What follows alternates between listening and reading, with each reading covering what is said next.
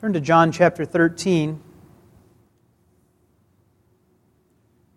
For the last seven or eight chapters, John has been dealing largely in this book with Jesus teaching to the crowds.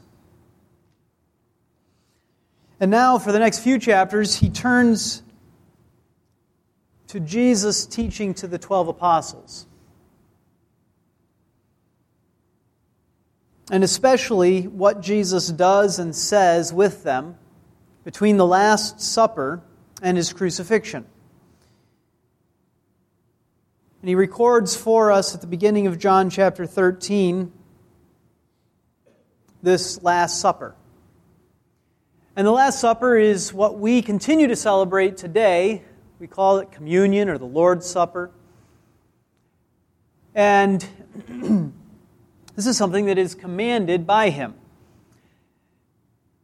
And so it's a beautiful, it's a beautiful gift to us, and it's really uh, not what John focuses on in the beginning of John chapter 13. He, he gives us uh, some more of what Jesus taught at that time.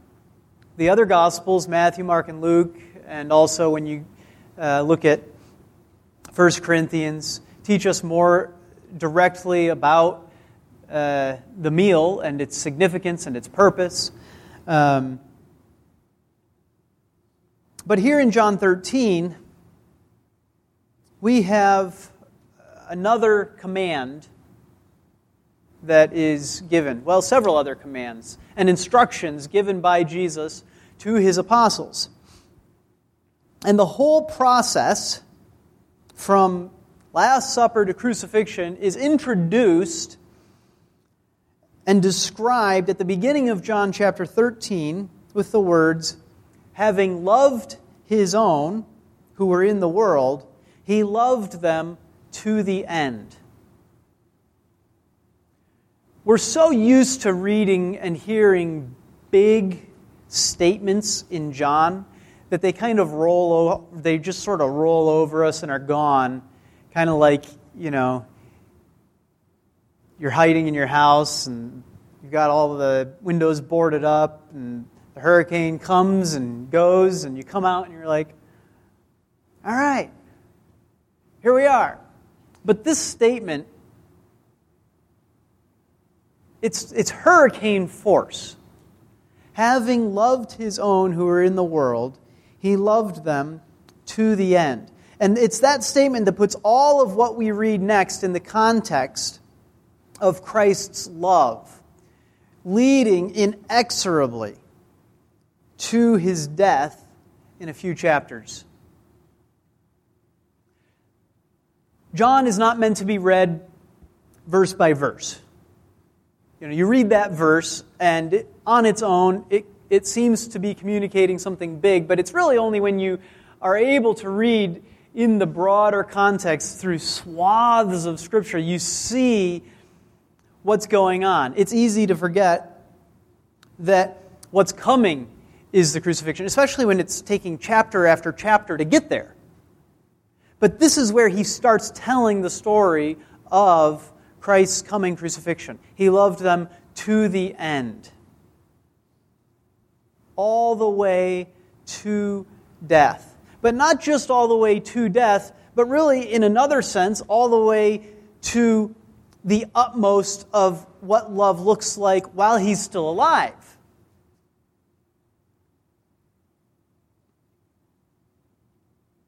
And so this puts what we're going to read in the context of that statement of Jesus' love. Loving them to the end, loving his who are in the world.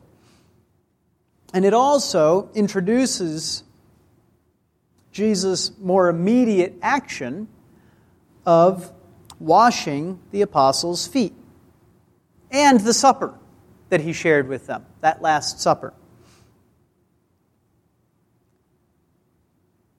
And so we know, of course, that he commanded his apostles to celebrate the Last Supper and that that that, command comes down to us today and that we continue to celebrate the Last Supper. But do you also remember that he commanded them to wash one another's feet at that same meal? We better figure out what that means, right? How many of you have ever been a part of uh, an event or any sort of foot washing ceremony? A few, yeah, yeah, okay. I have a couple of times. We're going to talk about it a little bit this week and actually a little bit next week. Next week, I'll tell you the story, teaser, make you come back. Next week, I'll tell you the story of when I was out in the middle of the bush in Ethiopia and I got my feet washed. Next week, we're going to talk about receiving a foot washing. This week, we're going to talk about giving a foot washing. They're both very, very important. We'll see, we'll see them both in our text, and you'll see why we have to take two weeks on it.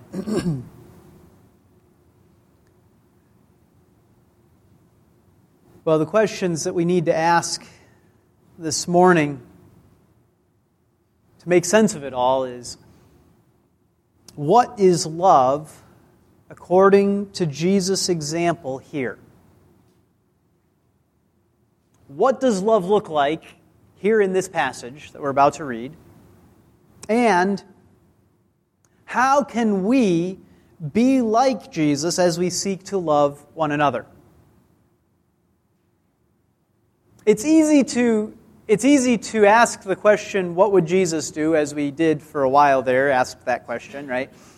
Um, some of you are old enough to remember asking that question. But it's harder to answer the question, isn't it?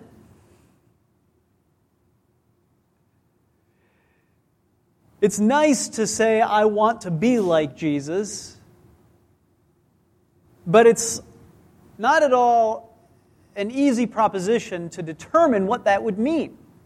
And so, what we're going to do is we've got to start with that first question What is love according to Jesus' example here? Before we can then turn around and say, I want to love like Jesus, and here's what it's going to look like. So, please stand for the reading of God's Word from John chapter 13. We'll be reading verses 1 through 20. Now, before the feast of the Passover, Jesus, knowing that his hour had come and that he would depart out of this world to the Father, having loved his own who were in the world, he loved them to the end.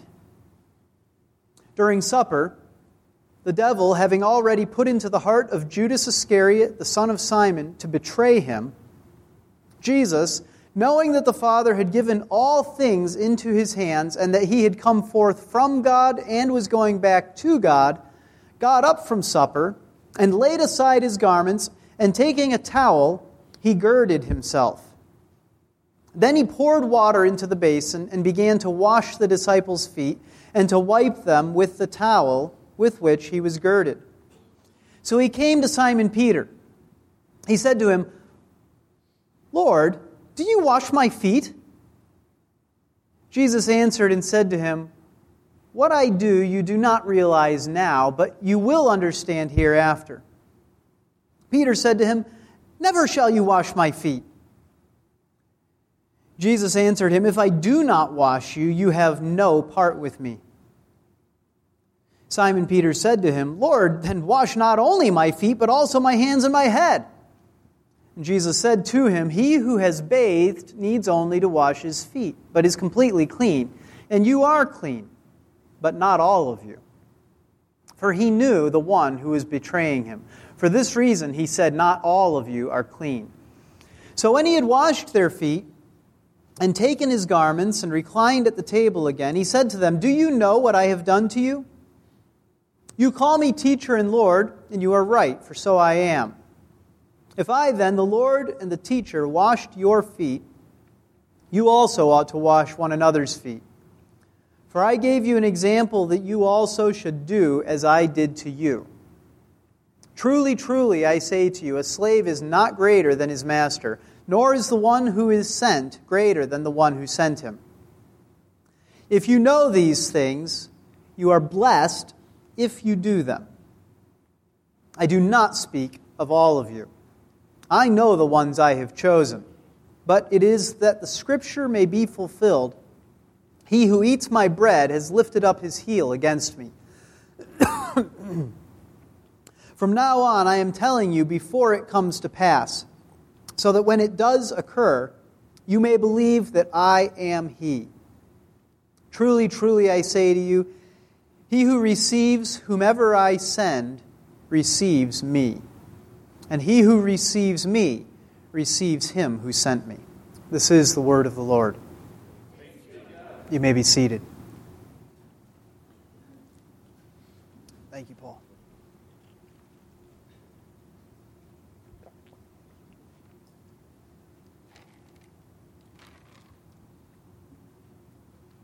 Before I get too far and forget, I just want to point out at the end of verse 19, if you open up your Bible, you'll see that Jesus says, So that when it does occur, you may believe that I am He. And At least that, that's the wording in the NASB. Most versions say something along those lines. And in some translations, you'll see that he is italicized. and in, in the world of Bible translation, or really in any, in any translation work, you're often supplying words that aren't explicitly there in the text to help the meaning of the words become clearer. And what they have done in Bible translation often is put words that are implied by the Greek or the Hebrew but aren't actually there in italics. And it's the, it's the goal of the translators in doing that to communicate to you, the reader, more deeply what the, what the original text actually is. Okay, so you ought to be students. If you, are, if you are studying the Word of God, you ought to be students of the Word, desiring to know what it actually says to the best of your ability. And so there are several clues like this that are given to you in the Bible as you read, and you ought to be paying attention to them. Okay?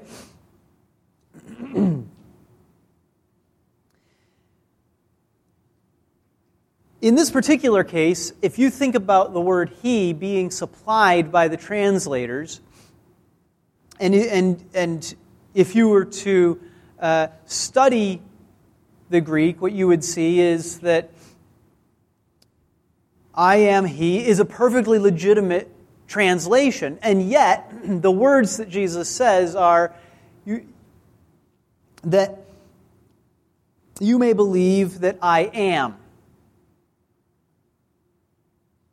That I am. And the importance of that will be lost on us unless we also are students of the Word, looking back into the Old Testament and remembering that God has always called Himself the I am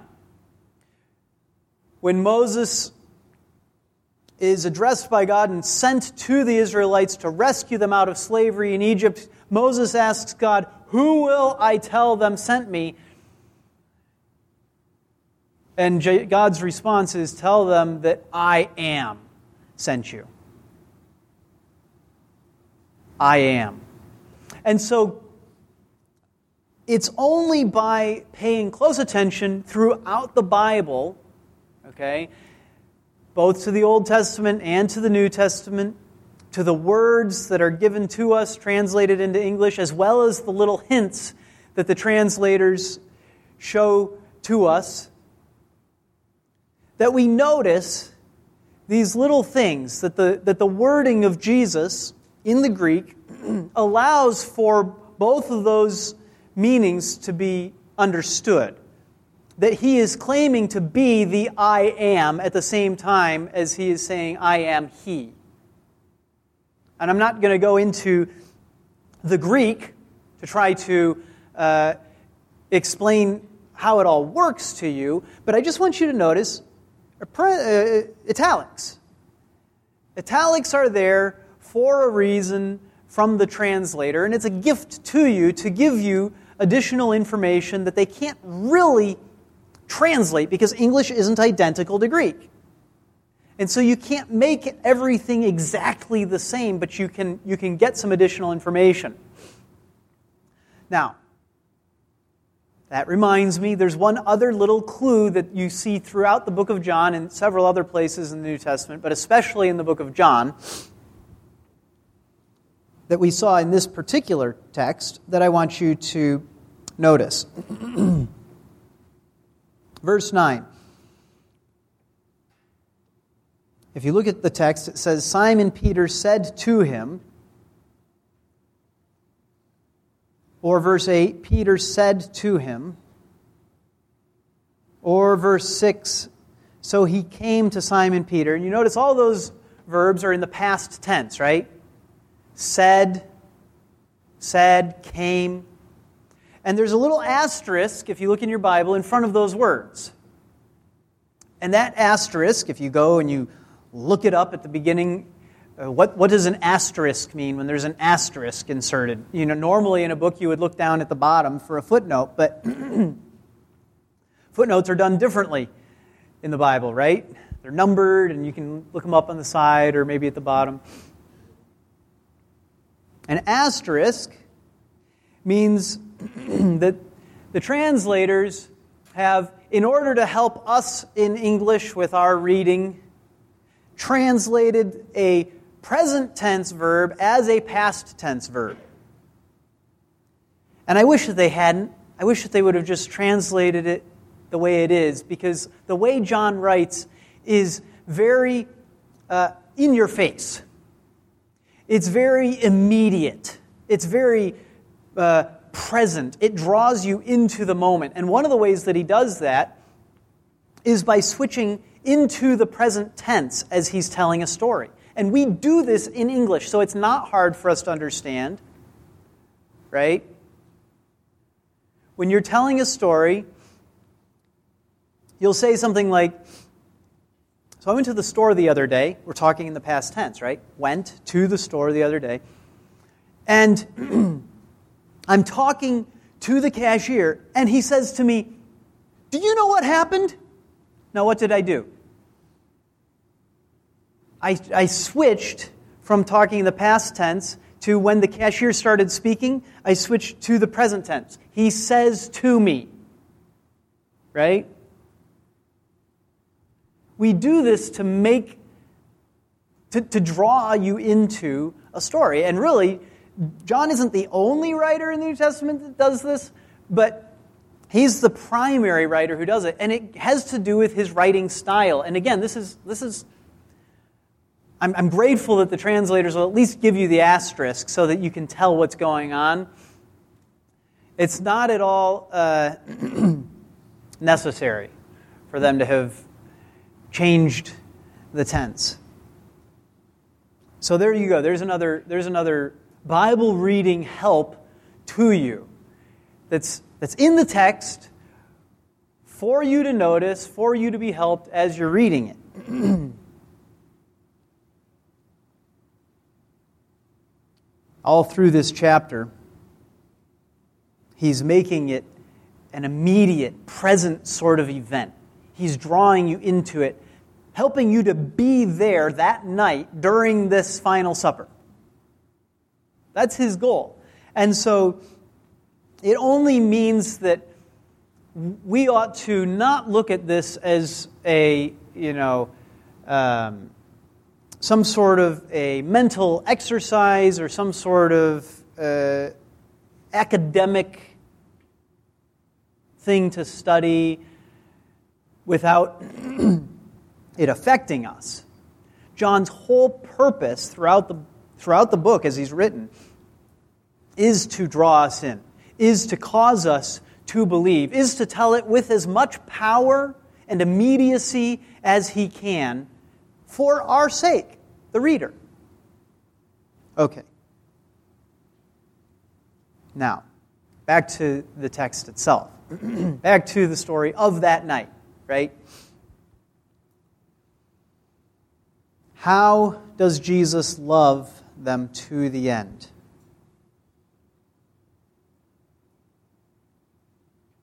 Well, the first thing that we have to realize is that his love has begun prior, right?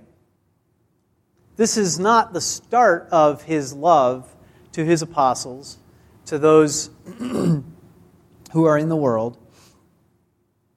It says, having loved his own who were in the world, he loved them to the end. And so, what this means is that he is, he is completing what he began before. He is completing he, what he began long before. Now, in one sense, the humility that washing the feet of the apostles demonstrates goes along perfectly with the humility that he took on when he became human in the first place. When he took on human flesh, that was an outflowing of his love for his own who were in the world. Right? But when did his love begin for his own who were in the world? Was it here on this night? No, we see having loved, so it's earlier than that. Was it when he first took on flesh? No, his love was prior to that. Really, he began to love them earlier than that. You can tell he began to love them earlier to that because the plan to come into the world came earlier than that, right? and so his love was as long as the plan to come into the world and save them existed. That's as long as his love existed. Right? Because the moment you plan to do something out of love for them, that, that is proof of the love existing, right? And so here what we see is that Jesus' love began from all eternity because that is when his plan to save his people was hatched. There is no beginning to his love. And when it says that he loved them to the end, in one sense, yes, it is referring to his death. But is that where his love ends? No. He loved them to the end, to, all the way to physical death on their behalf, all the way to being condemned in our place. But his love extends beyond that to all eternity as well. His love was not ended when his life was ended.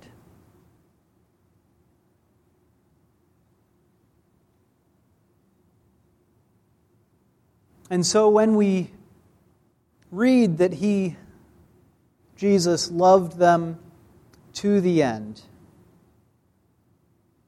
that is, first and foremost, a promise that His love will be completed.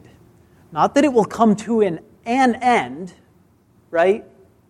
But that it will bear its intended purpose. It will never be cut short of what He intends it to be.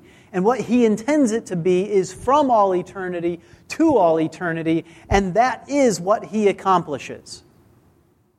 And that's really what John is speaking of. Why? Well, because he is heading towards death on our behalf, on, the, on behalf of the apostles, on behalf of those whom he has loved. And we read later on in John, we'll get to this at some point, in John chapter 15. Who knows when we'll make it that far? Greater love has no one than this, that one lay down his life for his friends. And so, by loving them on the path to death,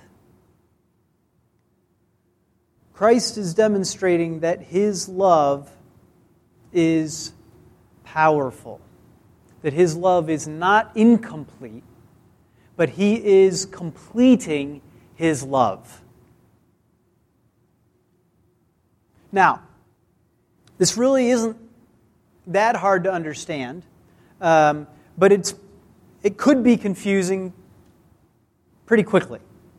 Um, so when you think of loving somebody to the end, I read a story about two friends who worked together uh, very closely for years and years. For 15 years, they, they researched and published papers together. And uh, shortly before one of them died, the other one looked at him and said, you're not my friend anymore. Now, it's a sad story, right? I also was reading a story with my son yesterday about two brothers who were inseparable, inventing together. They, they, they came up with deep sea diving. They were the ones who invented the ability to have pressurized air from the surface down, began the process of recovering all of the sunken treasures throughout the world. Couldn't have done it without the, the close relationship that they had, and yet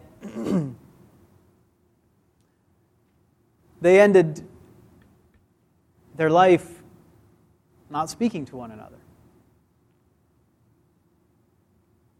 That's not what we're talking about when we're talking about Jesus loving them to the end. You get what I'm saying?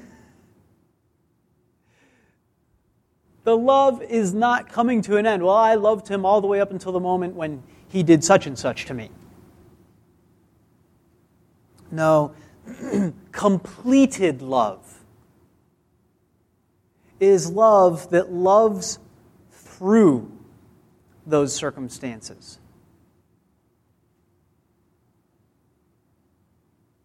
So, these two researchers that I was talking about, the one says to the other, you know, John says to Fred, Fred, you're not even my friend anymore, and walks out the door. A couple days later,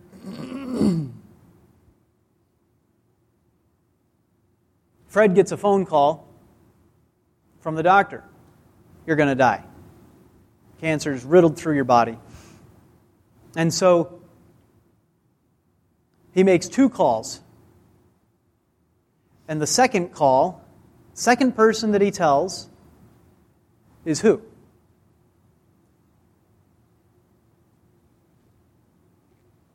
It's John.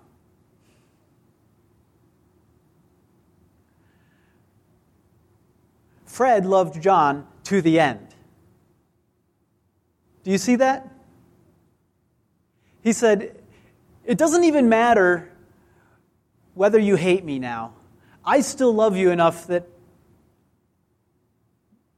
I call my wife and then I call you and tell you that I'm dying. This is Jesus. He's loving us to the end. by heading towards death. Of course, That was not one researcher dying for another researcher. Jesus loved even as Peter denied him. Jesus was dying for Peter. Right?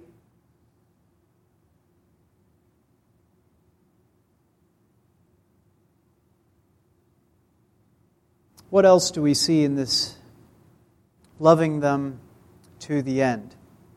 Well, we see his love demonstrated not just in his death, which we haven't made it to yet, but which is writ large over the whole book and that we can't avoid. We can't talk about this chapter without talking about the context of his coming death, right? but we also see it in the immediate actions that Jesus takes in this passage we see his love, we see him completing his love by washing their feet. If you love somebody,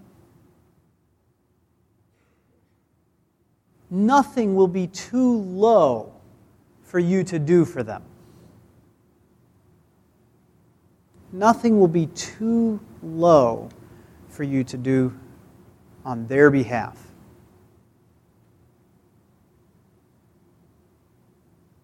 And so I ask you, why does a mother change the baby's diaper? Why does the mother feed the baby? Why does a mother wipe the bottom? Why does the mother get poop on her hands? Day in, day out. This is the work of love. Now,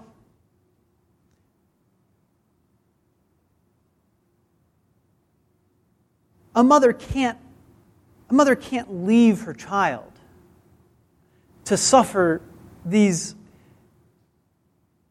the indignities of life without help to, to a mother to leave the baby is to leave the, the child to death, right? And what God says is can a mother forget her offspring? And of course, the answer is no. And he says, yes, even, even a mother may forget, but I will not. I will not forget. Even a mother may stop loving. I will not stop loving. I will complete my love. And so, why does a mother change a diaper? Maybe because it stinks. Why does a mother feed the baby? Maybe because she wants the baby to stop crying. There's a lot of ways for us to serve that aren't actually love, is what I'm trying to get at, right? they can be, our service can be motivated by all kinds of things besides love. And this is important for us to recognize. But Jesus' service to his apostles of washing their feet at this time comes out of him completing his love for them. It comes out of love not out of anger, not out of irritation, not out of any kind of sinful motive, not out of utilitarianism, not because somebody has to do it, but because he loves them. Right? And we know ourselves, we know our hearts, we know that our love is impure at its best. We know that our service has mixed up motives in it. That we serve because we love and also because we're just really sick of hearing the screaming. That we serve because we love and also because we want people to think better of us, or because we don't want them to think that we're a bad boss, or a bad mother, or a bad father, right? And so our own motives are all mixed up together, and yet Christ's motives are perfect. His love is perfect, it's complete. He loves them to the end.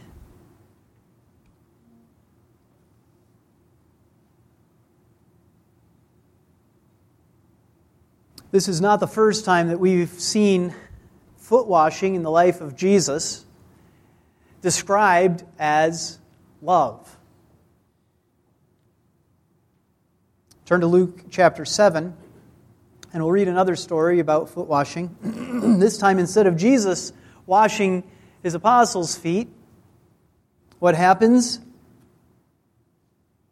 is that a woman washes his feet.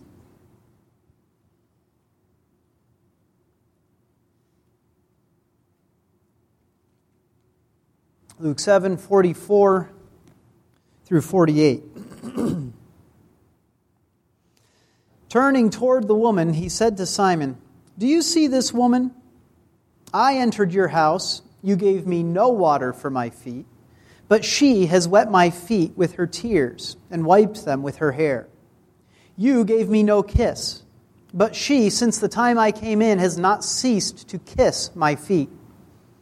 You did not anoint my head with oil, but she anointed my feet with perfume. For this reason I say to you, her sins, which are many, have been forgiven, for she loved much. But he who is forgiven little loves little. Then he said to her, Your sins have been forgiven.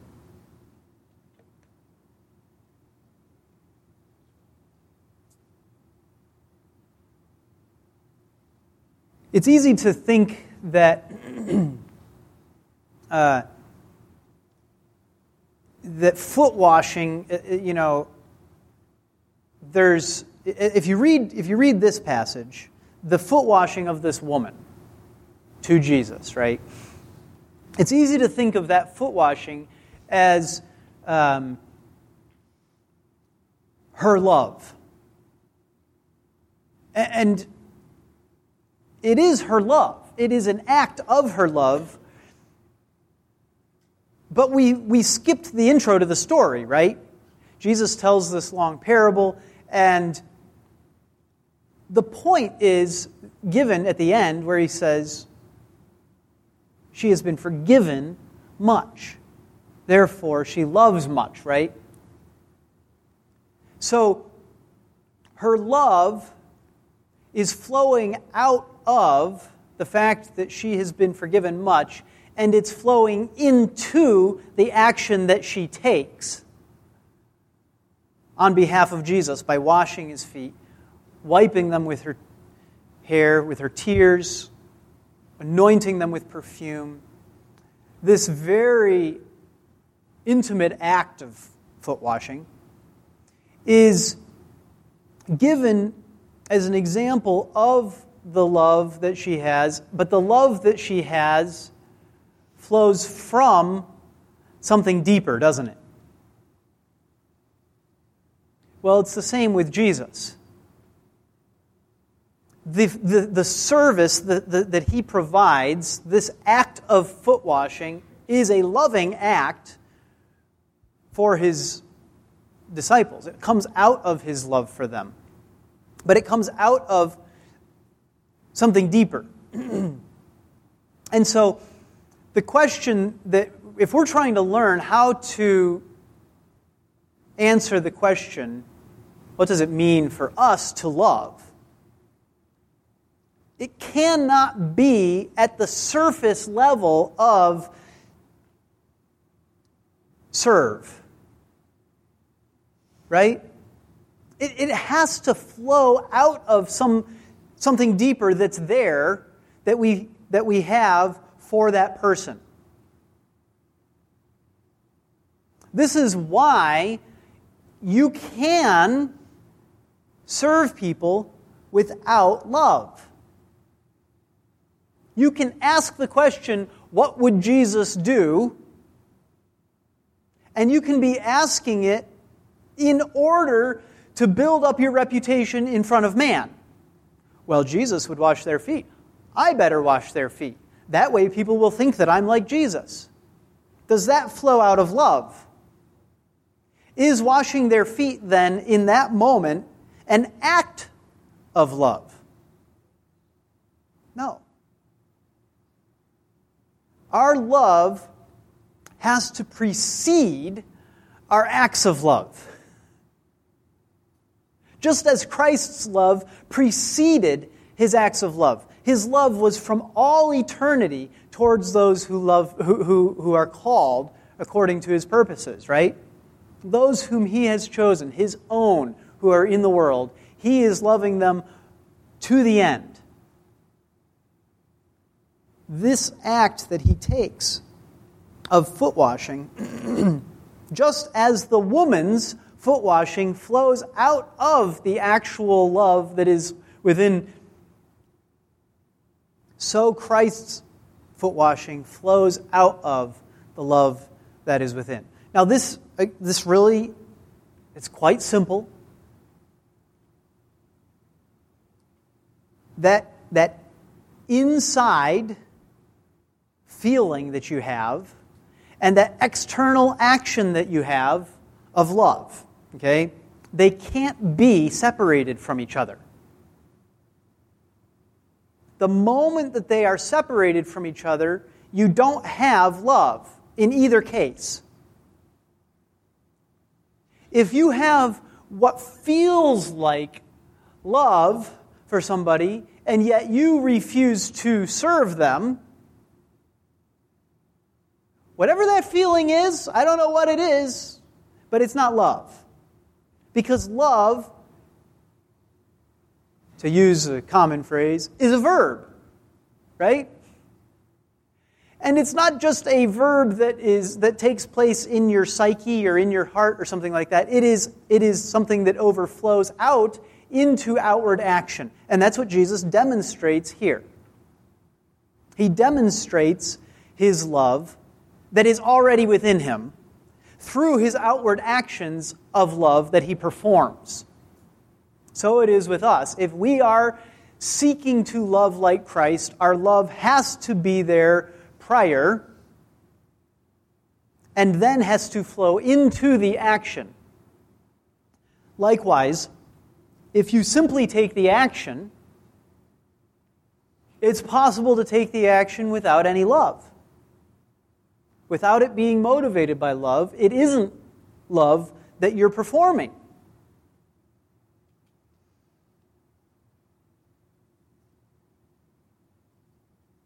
So Jesus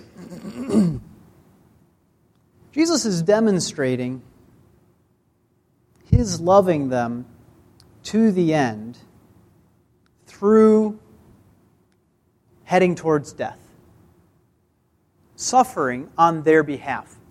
He's demonstrating his loving them to the end through his service to them of washing their feet.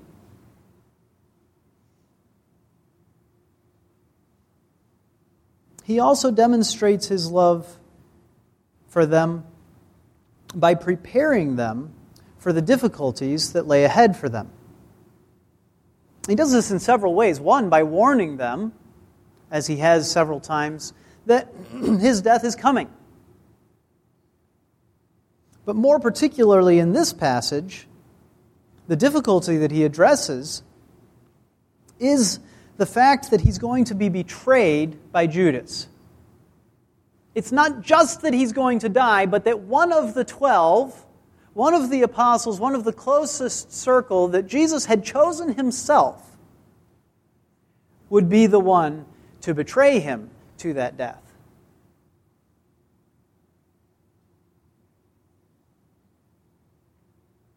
And this indeed could cause them and us to stumble, couldn't it? And so Jesus warns. He warns them ahead of time. And what does he say? he says he's telling them ahead of time so that they will believe, so that we will believe. Verse 20 continues that warning when he says, Truly, truly, I say to you, he who receives whomever I send receives me, and he who receives me receives him who sent me.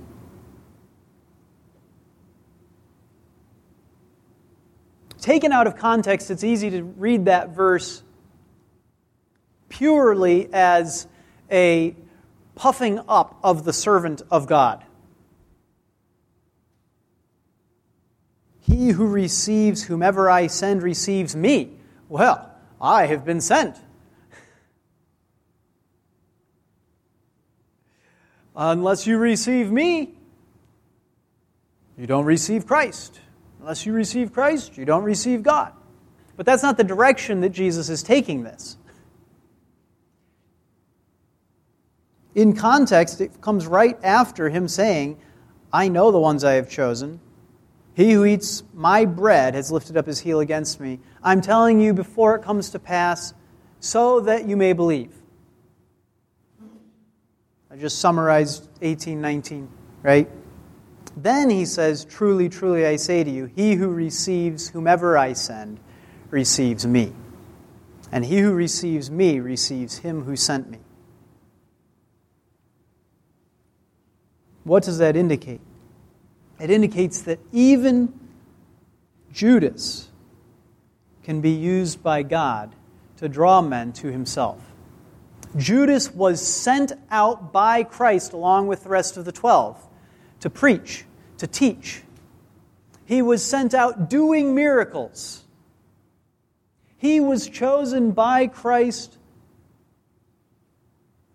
with Jesus Christ, knowing he would betray him from the beginning when he was chosen.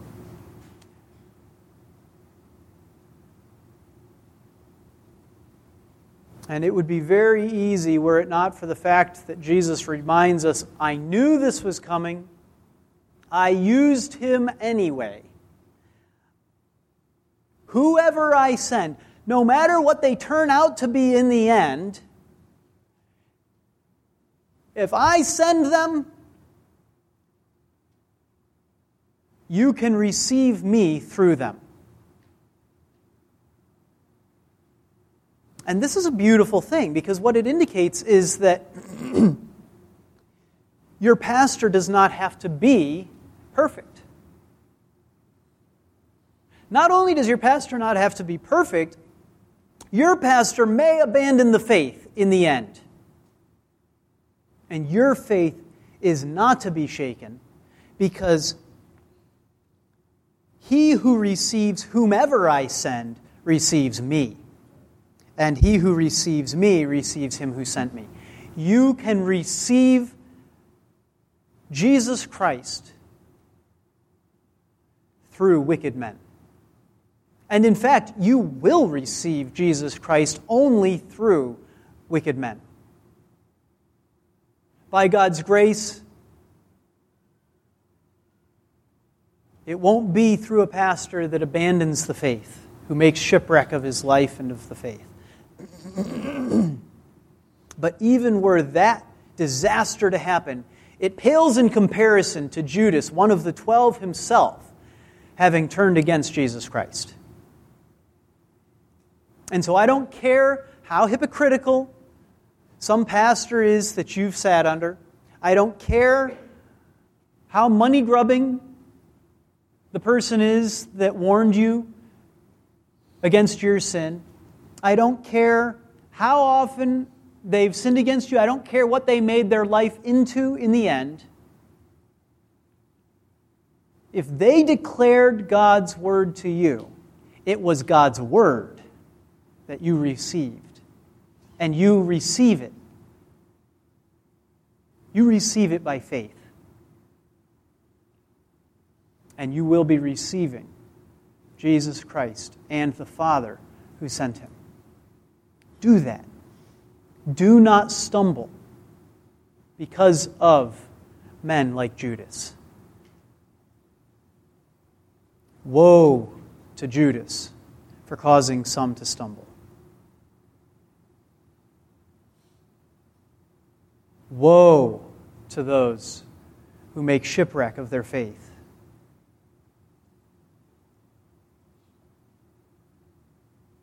Paul himself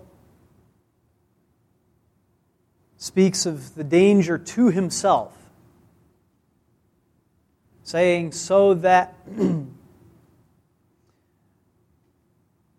having run the race, I will not have run in vain.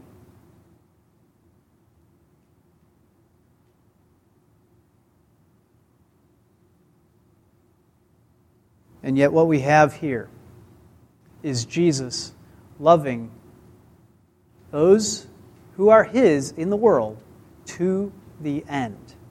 Now, I, re- I go back to that not just to repeat something that sounds good. I go back to that because I want you to see that Jesus Christ brings to completion that love even in a wicked man like Paul. You think, Paul? No, no, I mean like me, like you.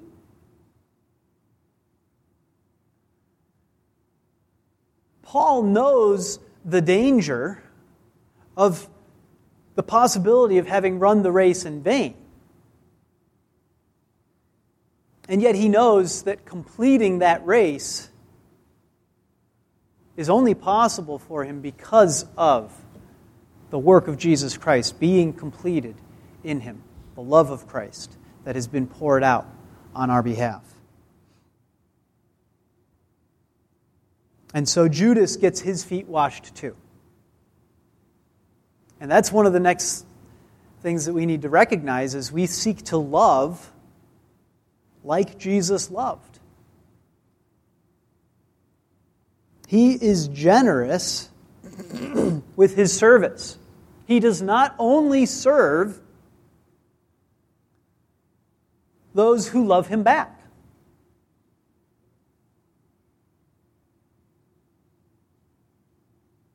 Often, if we love somebody, serving them will mean serving others that do not love us.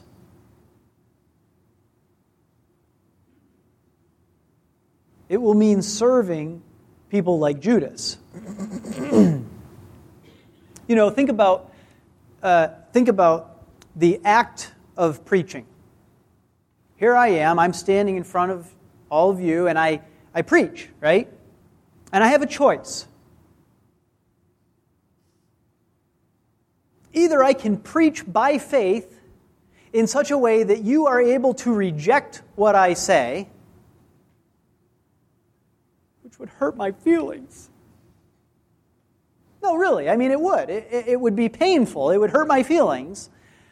I can preach in that way, or I can preach in a safe way where I make sure to sound good and not to say anything that could possibly be construed as me putting myself out there on a limb in such a way that you could possibly reject me, right? Because I know that there's probably one or two of you out there who will get angry at me and harm me if I, if I take that risk of putting myself out there. So, my choice is whether I will serve you in love or whether I will seek to protect myself. Right? I cannot seek to only serve those people that I know are going to love me back in return. It's impossible. And it's not only impossible because I don't know the future,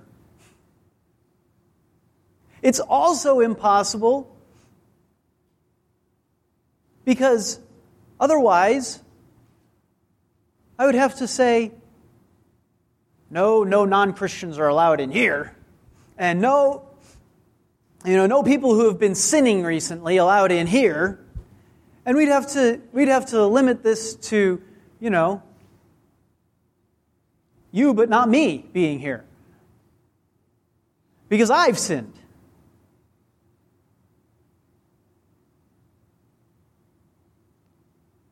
Christ washes Judas' feet.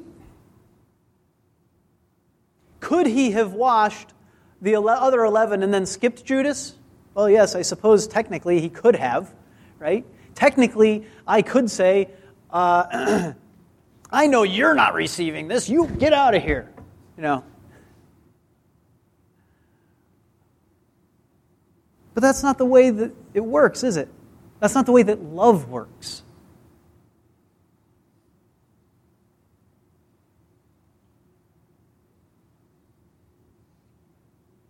He loves even when his act of love is rejected. Now you may be thinking, well, was he actually loving Judas? Didn't Judas wasn't Judas not one of his own and so he didn't love them to the end and et cetera, et cetera. But I'm not talking about Judas, I'm talking about Peter. Peter rejected the foot washing, not Judas. Right? Peter's the one who said, Never, you're not going to wash my feet. Peter wants nothing to do with it. How many of you have ever, out of your love for somebody, sought to serve them only to have them angry at you for loving them? Anybody? Okay. Not the only one? Good. If any of you have had kids that you actually loved, you've had this happen to you.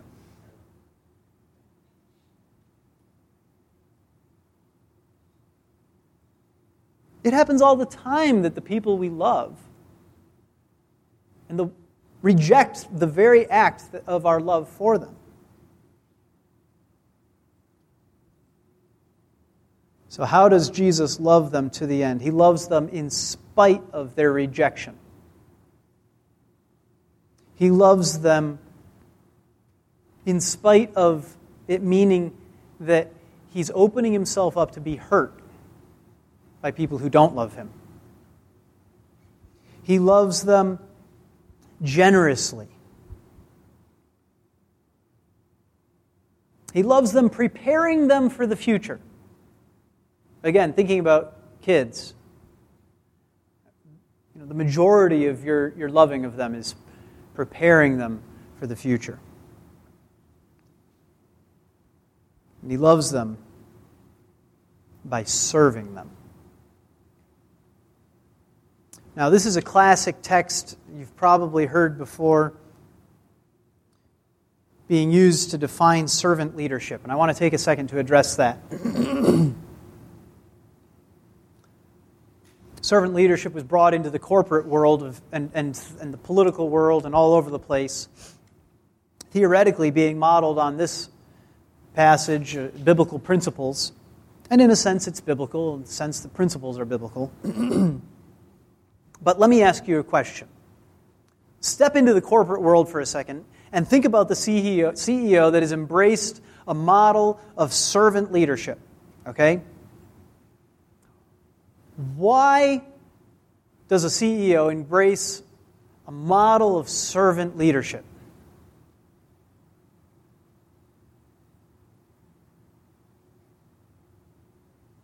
It's because he thinks that he can get better work out of the employees, right? It's a leadership strategy, is it not? It's for the purpose of helping the bottom line. Am I right? Is this flowing out of love? No. now, am I saying that it's impossible for CEOs to love their employees? No, I'm not. That's not my point, all right? But my point is that you cannot divorce the idea of Jesus serving his apostles from the fact that it's flowing out of his eternal love for them, or you've lost the entire thing. Right? There's nothing left if it's just service. That is cynical. To serve your employees in order to improve the bottom line is a cynical way of looking at your employees. Right? To serve them because you love them is an entirely different thing.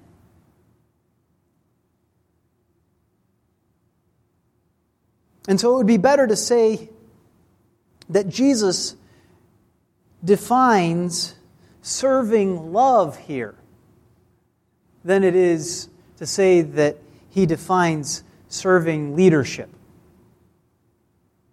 Does that make sense? Is Jesus leading? Sure. Jesus never stops leading, right? Why am I telling you to follow after him right now if he's not leading in this passage? Of course, he's leading. But good leadership always means being ahead of your followers, and Jesus certainly is here. And very often, what we're tempted to do is attempt to lead from behind. And here's the thing about servant leadership much of the time, servant leadership is taken as justification for, for, for attempting to lead from behind in a quote unquote humble sort of way.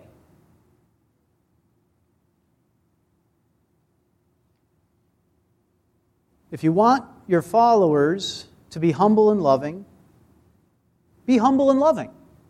Yes, absolutely. This is what Jesus does. If you want your followers to serve one another, serve them. This is what Jesus does. If you want them to be self serving, proud, and backbiting and cynical in how they treat you, be those things.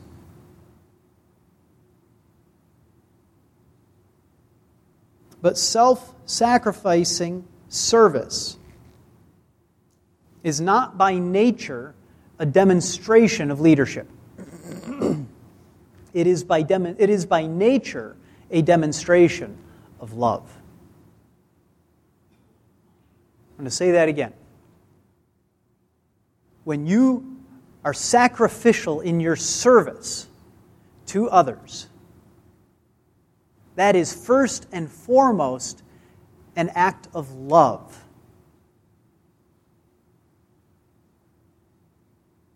That's what it is flowing out of. It flows out of love and it ends up being leadership. And if you flip those things around, remember what I said before we don't have love left.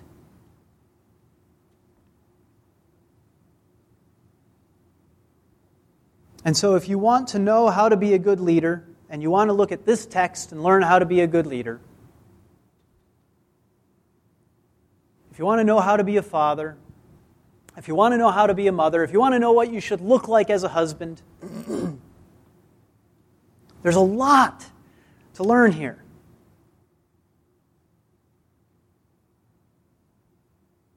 Prepare your children, prepare your wife for the future.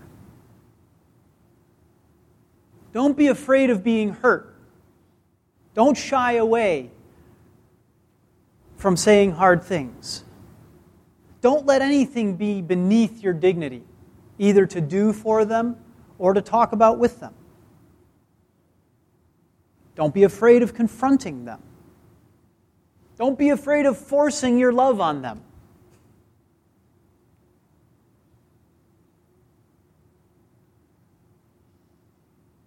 But serving is not nearly enough.